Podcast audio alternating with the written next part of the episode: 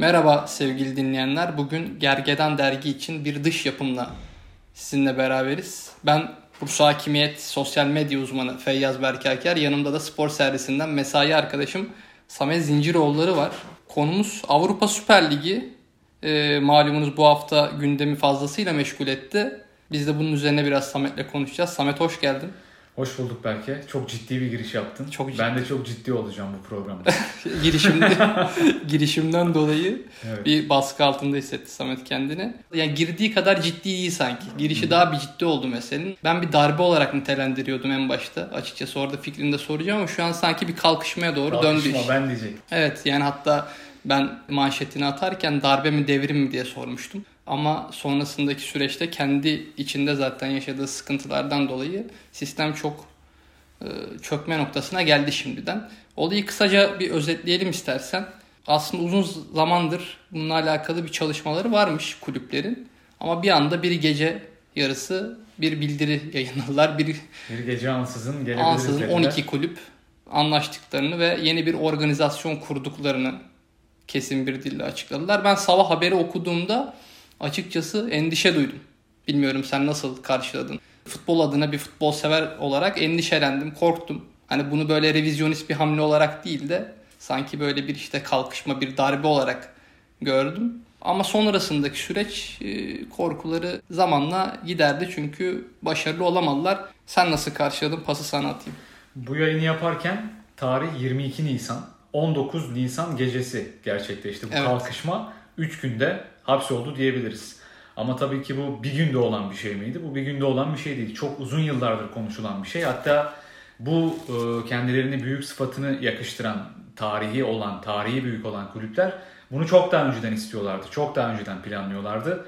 Büyük ihtimalle bir noktada bir anlaşmazlık yaşandı ve ayrılış süreci gerçekleşti ve çok ani bir açıklama yaptılar zaten. Yaptıkları evet. açıklamada hani her şeyi tamamen planlarını açıklayan bir açıklama değildi. Yani onu öyle yapacağız, bunu böyle yapacağız. Çok fazla belirsizlik olan bir açıklamaydı. Mesela en basit soru hakemler kim olacaktı mesela? Maçlar nerede oynanacaktı eğer federasyonlar Çakır'ın izin da ismi vermezse. Geçti hatta. Ya çok fazla planı yapılmadan girilen bir e, girişimdi. Açıkçası olmayışına çok sevindik.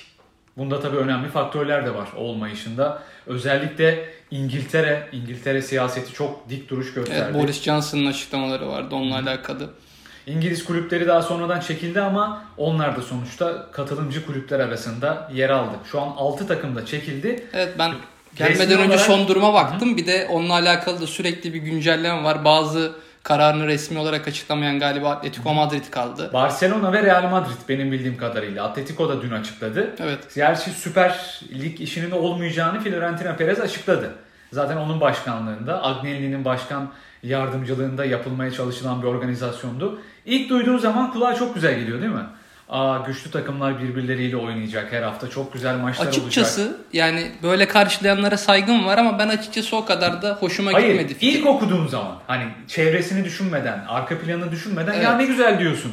Ama böyle bir üzerinde bir iki dakika düşündüğün zaman ya diyorsun ki bu iş olmaz. Bu iş kapitalizmin büyük bir canavara dönüşmüş hali. Yani para için. Aslında orada şöyle bir mevzu da var. Evet pandemi şartlarında futbol ekonomisi çok zarar gördü. Bununla alakalı da sıkıntılara girdiler. Evet kulüpler de kendi menfaatlerini korumak için bazı fikirler geliştiriyorlar. Ama sanki iş o kadar da basit ve masum değil. Yani öyle algılandı. Fiorentina Perez de hatta tepkilerden yani Cafer'in tek tepkilerinden de şaşırdığıyla alakalı açıklamalarda bulundu.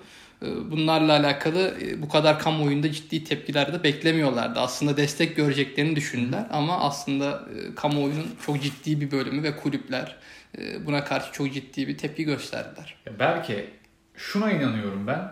Futbolda eğer çok büyük bir organizasyon düzenliyorsanız bu işi Almanlar olmadan yapamazsınız. Doğru. Almanlar. Hem, hem organizasyon anlamında hem de oranın nüfusunu kullanma anlamında hem orada bir Bayern Münih gerçeği var. Bayern Münih olsaydı belki ben bu sürecin biraz daha uzun sürebileceğini düşünüyorum. Tam onu soracaktım. Bayern ve Dortmund eğer içerisinde olsaydı farklı bir senaryo gerçekleşir miydi sence? Leipzig'in olduğunu söylediler. İlk açıklama yapıldığı zaman belki okumuşsundur. Leipzig'te var ama açıklanmıyor şeklinde veya orada olmak istiyor şeklinde. Burada Bayern Münih'in dik duruşu günümüz doğru, tabiriyle doğru. çok önemli. Ki hani Liverpool'dan beklerdik belki de o dik duruşu. Hani ben biraz romantizm yapayım. Hani beklerdim çok. Ona zaten ayrı bir hani aleyce Liverpool'luğumu dondurdum diye bir açıklama yaptı. Ee, ben de böyle hani diyemedim içimden hani olmadı. Dilimden çıkmadı öyle bir söz ama yakıştıramadım tabii kulübe. Onunla alakalı Almanya'dan da Dortmund sempatim vardır. Mesela Dortmund'un, Roma'nın o noktada bu sisteme müdahale olmaması beni mutlu etti. Ama Liverpool'un tabii Amerikalılara satışı vesaire bunlar da büyük yani köklü kulüplerin sermayelerin el değiştirmesinde herhalde bu kararlarda büyük bir etkisi var. Çünkü aslında taraftar veya kulüp içerisindeki teknik heyet vesaire buna karşı çıksa da başkanların tek bir sözüyle işler değişebiliyor. Liverpool konusunun çok fazla romantize edildiğini düşünüyorum. Doğrudur. Çünkü şey gibi bakılıyor bizim ülkemizden. İşçi takımı sadece Liverpool'muş gibi. Doğrudur. Aslında İngiltere... Bu fikirde olduğunu da biliyordum. Ama bu yani Liverpool böyle abi yapacak bir şey yok. Öyle öyle. Bunda hani yetmişlerde seksenlerde Bilşank dili zamanların büyük etkisi var. Pez dili şampiyonlukların büyük, büyük etkisi Doğru. var şu anda Türkiye'de. kırk yaş üstü olan Liverpool'ların üzerinde ama sanki tek işçi takımı onlarmış gibi de yapmayalım. İngiltere'de zaten böyle bir kültür var. Sen de benim kadar iyi biliyorsun en az. O liman şehirleri hep var zaten. Bir adı olarak bundan bu. Ona bakarsan mesela Brighton işçi takımı değil mi o zaman yani? Bir evet. farkı yok o konuda. Biraz önce sen çok güzel değindin aslında. Kendi içinde cevabını kendin verdin. Sahibi Amerikalı Liverpool'un aslında birçoktu. Manchester'ın da Amerikalı, Chelsea'nin Rus. Burada şu önemli nokta, Süper Ligi kurulurken Almanya özelinden gidiyoruz ama Fransa'yı da biraz değinmemiz lazım. Paris Saint-Germain diye bir kulüp var biliyorsun. Evet. Normalde çok Fransa'nın büyük takımlardan bir tanesi değil. Bunu kabul etmek gerekir. Yani bin dokuz yüz yetmiş beş yılında kurulmuş. Yapay bir kulüp değil. Hani Leipzig gibi, Hoffenheim gibi yapay bir kulüp değil ama bir Marsilya, bir Lyon, bir Saint-Étienne asla değil. Bunların o Süper Lig projesinde olmaması UEFA'la FIFA'nın şansını oldu. Niye? iki bin iki Dünya Kupası biliyorsun Katar'da yapılacak. Katar ne demek? Bein Sports demek. Katar ne demek? Paris Saint-Germain demek.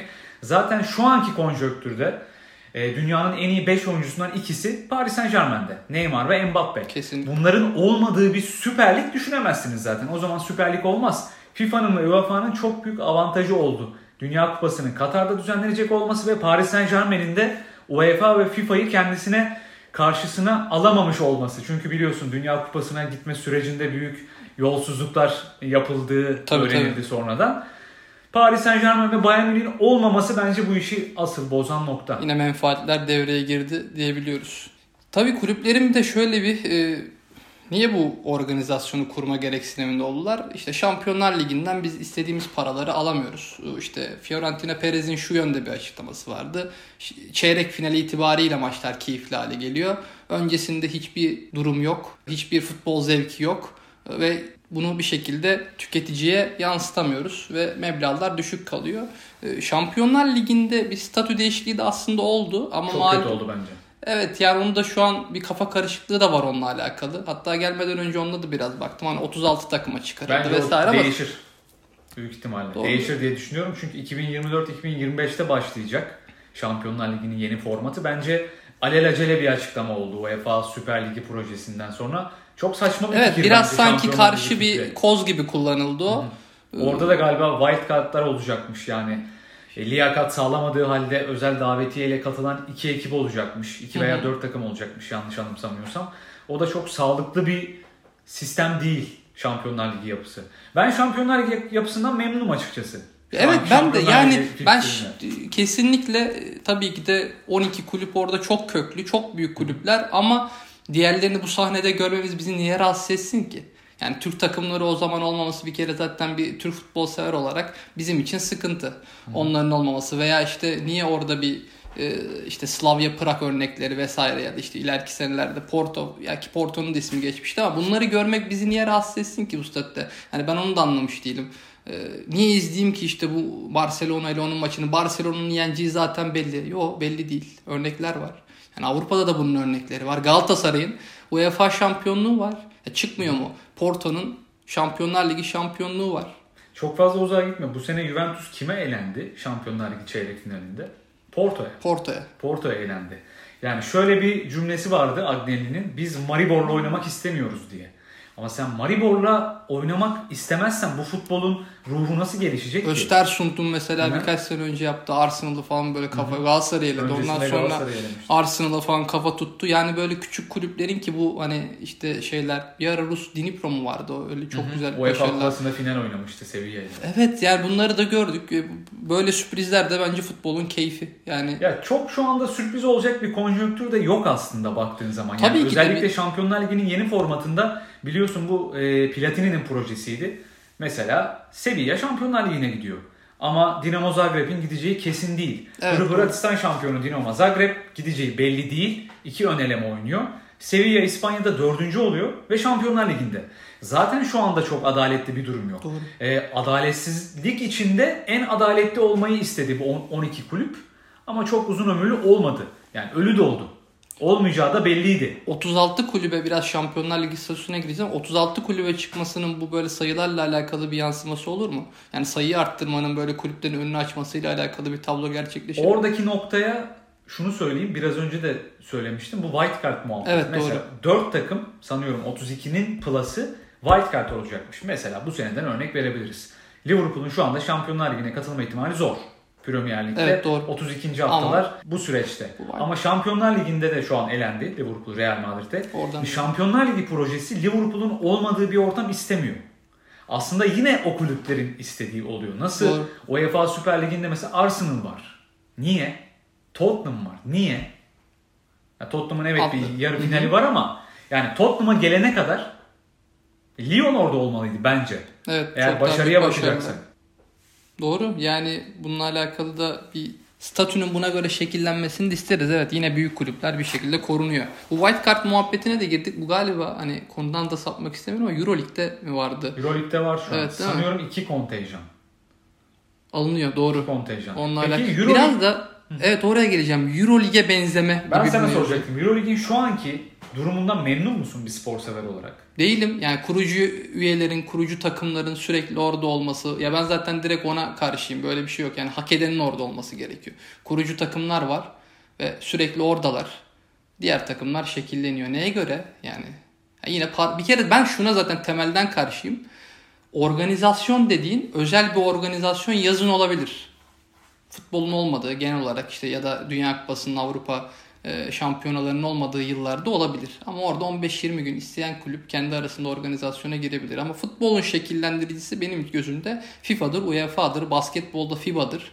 Ee, özel organizasyonların böyle para vererek sadece parayla bu bütünlüğü bozmasına ben temelden karşıyım. Aslında EuroLeague'e de buradan karşıyım. Evet yani cezbedici bir organizasyon. Evet daha büyük paralar dönüyor. Şu an öyle mi sence kal- EuroLeague? Playoff'lar hariç. Çok uzun bir sezon açıkçası var. Açıkçası evet. Ayrı zaten orada statü. Doğru. Yani hakikaten hani şöyle derler ya yapılmışı var diye. Yapılmışı şu an EuroLeague. Doğru. E, hakikaten çok ciddi bir benzetme yapabiliriz. Kurabiliriz ve e, cevabım da şu olur. Hayır. Ya, sezon içerisinde ben takip bile etmiyorum bazen çoğunlukla. Çünkü çoğunlukla, zaten hangi takımların ilk sekize gireceği hemen hemen belli. Ve çok maç var. O fin- yani EuroLeague'in bir Final Four'u kaldı cezbedici. Hani tamam hani bu on sekiz belki. Bu, evet şey gibi hani belki basketbola daha fazla ilgi duyanlar için bu durum değişebilir. Bize katılmayanlar da olabilir bence ama. Bence onlar da bize katılıyorlar. Ama yani, EuroLeague... yani o Final Four'da o izlenen yani izleyici kitlesi böyle hakikaten çok artan bir organizasyon. Ama öncesinde bir de şey durumu oluyor. Yani bence dozunu da arttırınca artık hangi birini takip edelim yani. Neyi izleyeyim yani. Hı. Orayı izle buraya hafta sonu izle falan. Biraz o sayıların artmasının da bence tüketici, izleyici konusunda tarafında biraz sıkıntı yaratıyor olabilir. Ki biz bununla ilgili kişiler olarak bile böyle düşünüyorsak, keyif aldığımız spor organizasyonlarını seyret, seyretmeyi isteyen kişiler olarak biz bile bundan yorulabiliyorsak biraz daha az ilgilenenler için işler daha da kötüdür diye düşünüyorum. Biz izleyicilere biraz diyet yaptırmaları lazım. Evet, biz çok güzel. Fazla yemek yersek, yani şu anda mesela Süper Lig'de bile takip edemeyecek noktaya gelindi artık. Hafta içi hafta sonu, hafta doğru, içi hafta sonu. Sayı arttı çok. E zaten biraz futbolu da özlememiz lazım. Lig açısından da değil. Şimdi Süper Lig bitecek, Avrupa Şampiyonası. Avrupa Şampiyonası bitecek, yine sonra ligler başlayacak. Sonra yine kışın bir Dünya Kupası. Yani izleyici de biraz futbolu özlemeli. Bu biraz belki Amerikan kafası. Yani biliyorsun N F L çok kısa sürüyor. dört dört beş aylık bir dönem sürüyor N F L. N B A de öyle. altı yedi ay sürüyor. Ya Süper Lig bu sene dokuz ay sürüyor. Mesela. Doğru. Ya bu, bu şekilde pandemiyle de ilişkisi var tabii. İlgiyi taze böyle tutamazsınız. Hı hı. bir kafa karışıklığı da var bununla alakalı tabii, pandemi şartları vesaire. Hani çok da yargılayıcı olmak istemiyorum bazı meselelerde.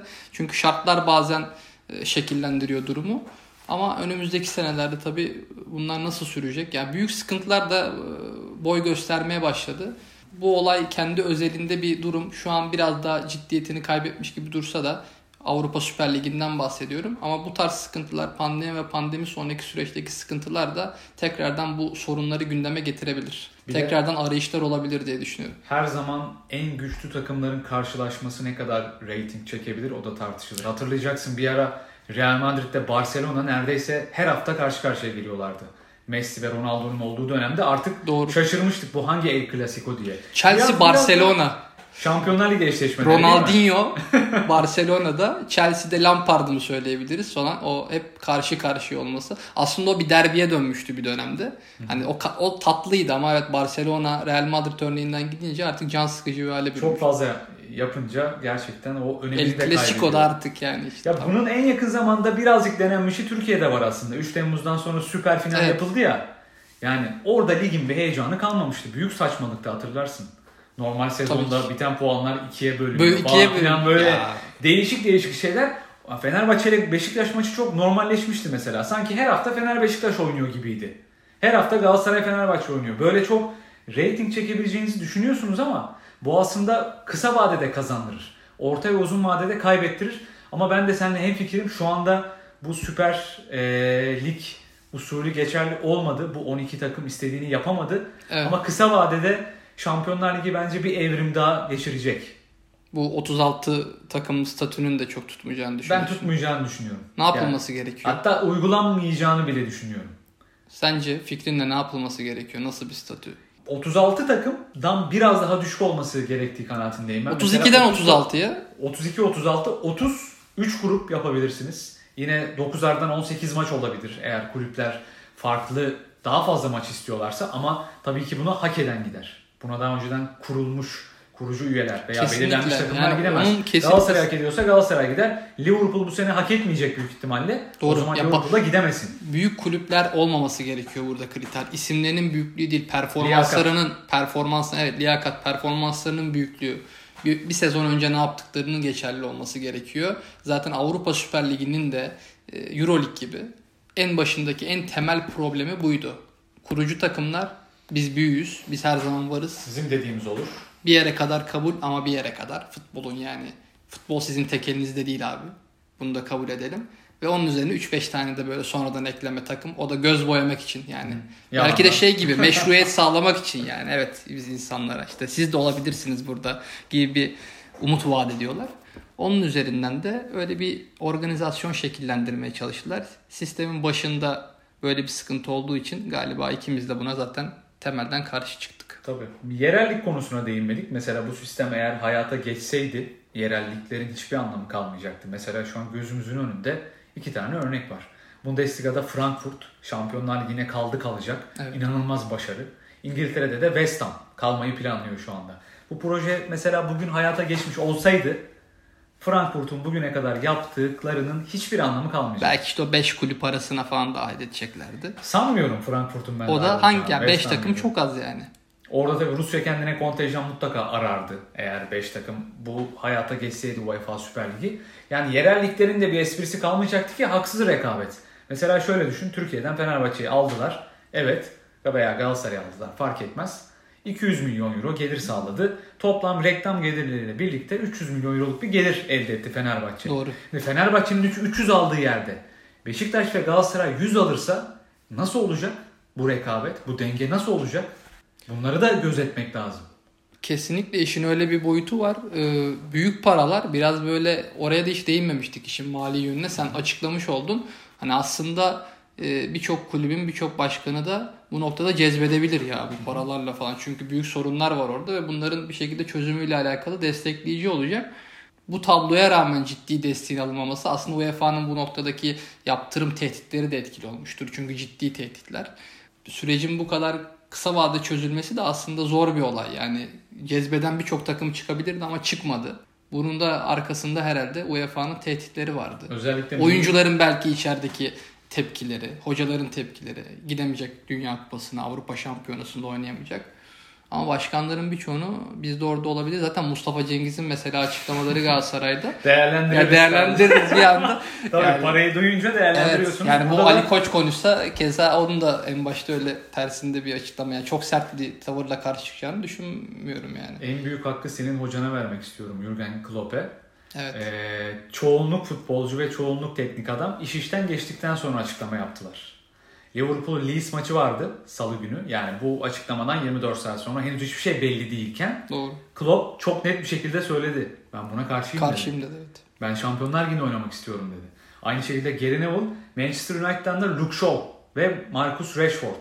Bu ikisi haricinde çoğunluk oyuncular artık ilk, tep- ilk geceden işten, Neville tepkiyi vermişti. İş işten geçtikten sonra biraz sosyal medya paylaşımları zaten olmayacağı doğru, belli doğru. olduktan sonra. Kamuoyu oluştuktan tabii, sonra tamam biraz... ben de fikrimi paylaşıyorum. Tam böyle Türk kafası ama, değil mi? Ama e, tabii sosyal medyadan bir paylaşım yapmak, oradan e, tepki koymak işin ayrı bir boyutu ama kulüp içerisinde de mutlaka. Çünkü kulüplerin büyük e, karları var ama futbolcu açısından da hani bunlar maaşlarına vesaire yansır mı? E, orası muallak. Adam daha çok kendi kişisel olarak işte ben Dünya Kupası'nda var olabilir miyim? Avrupa Şampiyonası'nda var olabilir miyim? Bu riske girince bununla alakalı korku yaşamıştır. Eğer ona da maddi olarak bir karşılığı olsaydı oyuncular için de cezbedici olabilirdi. Ama her şeyin maddiyatı olmadığı bu olayda da çok kesinlikle. iyi açıklandı. Çok büyük bir klişe var ya, Futbol Dergi'nin de altında yazıyordu. Borsada değil arsada, arsada güzel diye. Kısmen öyle mi tar- tartışılır. Şu anda halen öyle mi tartışılır ama en azından... O kadar da kapitalizm bir canavar yaratmasın yani. Şu anki canavar kesinlikle. Yani kesinlikle. Konuyu da böyle toparlamış olalım oğlum Samet. Çok teşekkür ediyorum. Ben Bence teşekkür fikirlerimizi ortaya koyduk, değerlendirdik. Teşekkür ediyoruz ve bize ayrılan sürenin sonuna geldik. Hoşça kalın.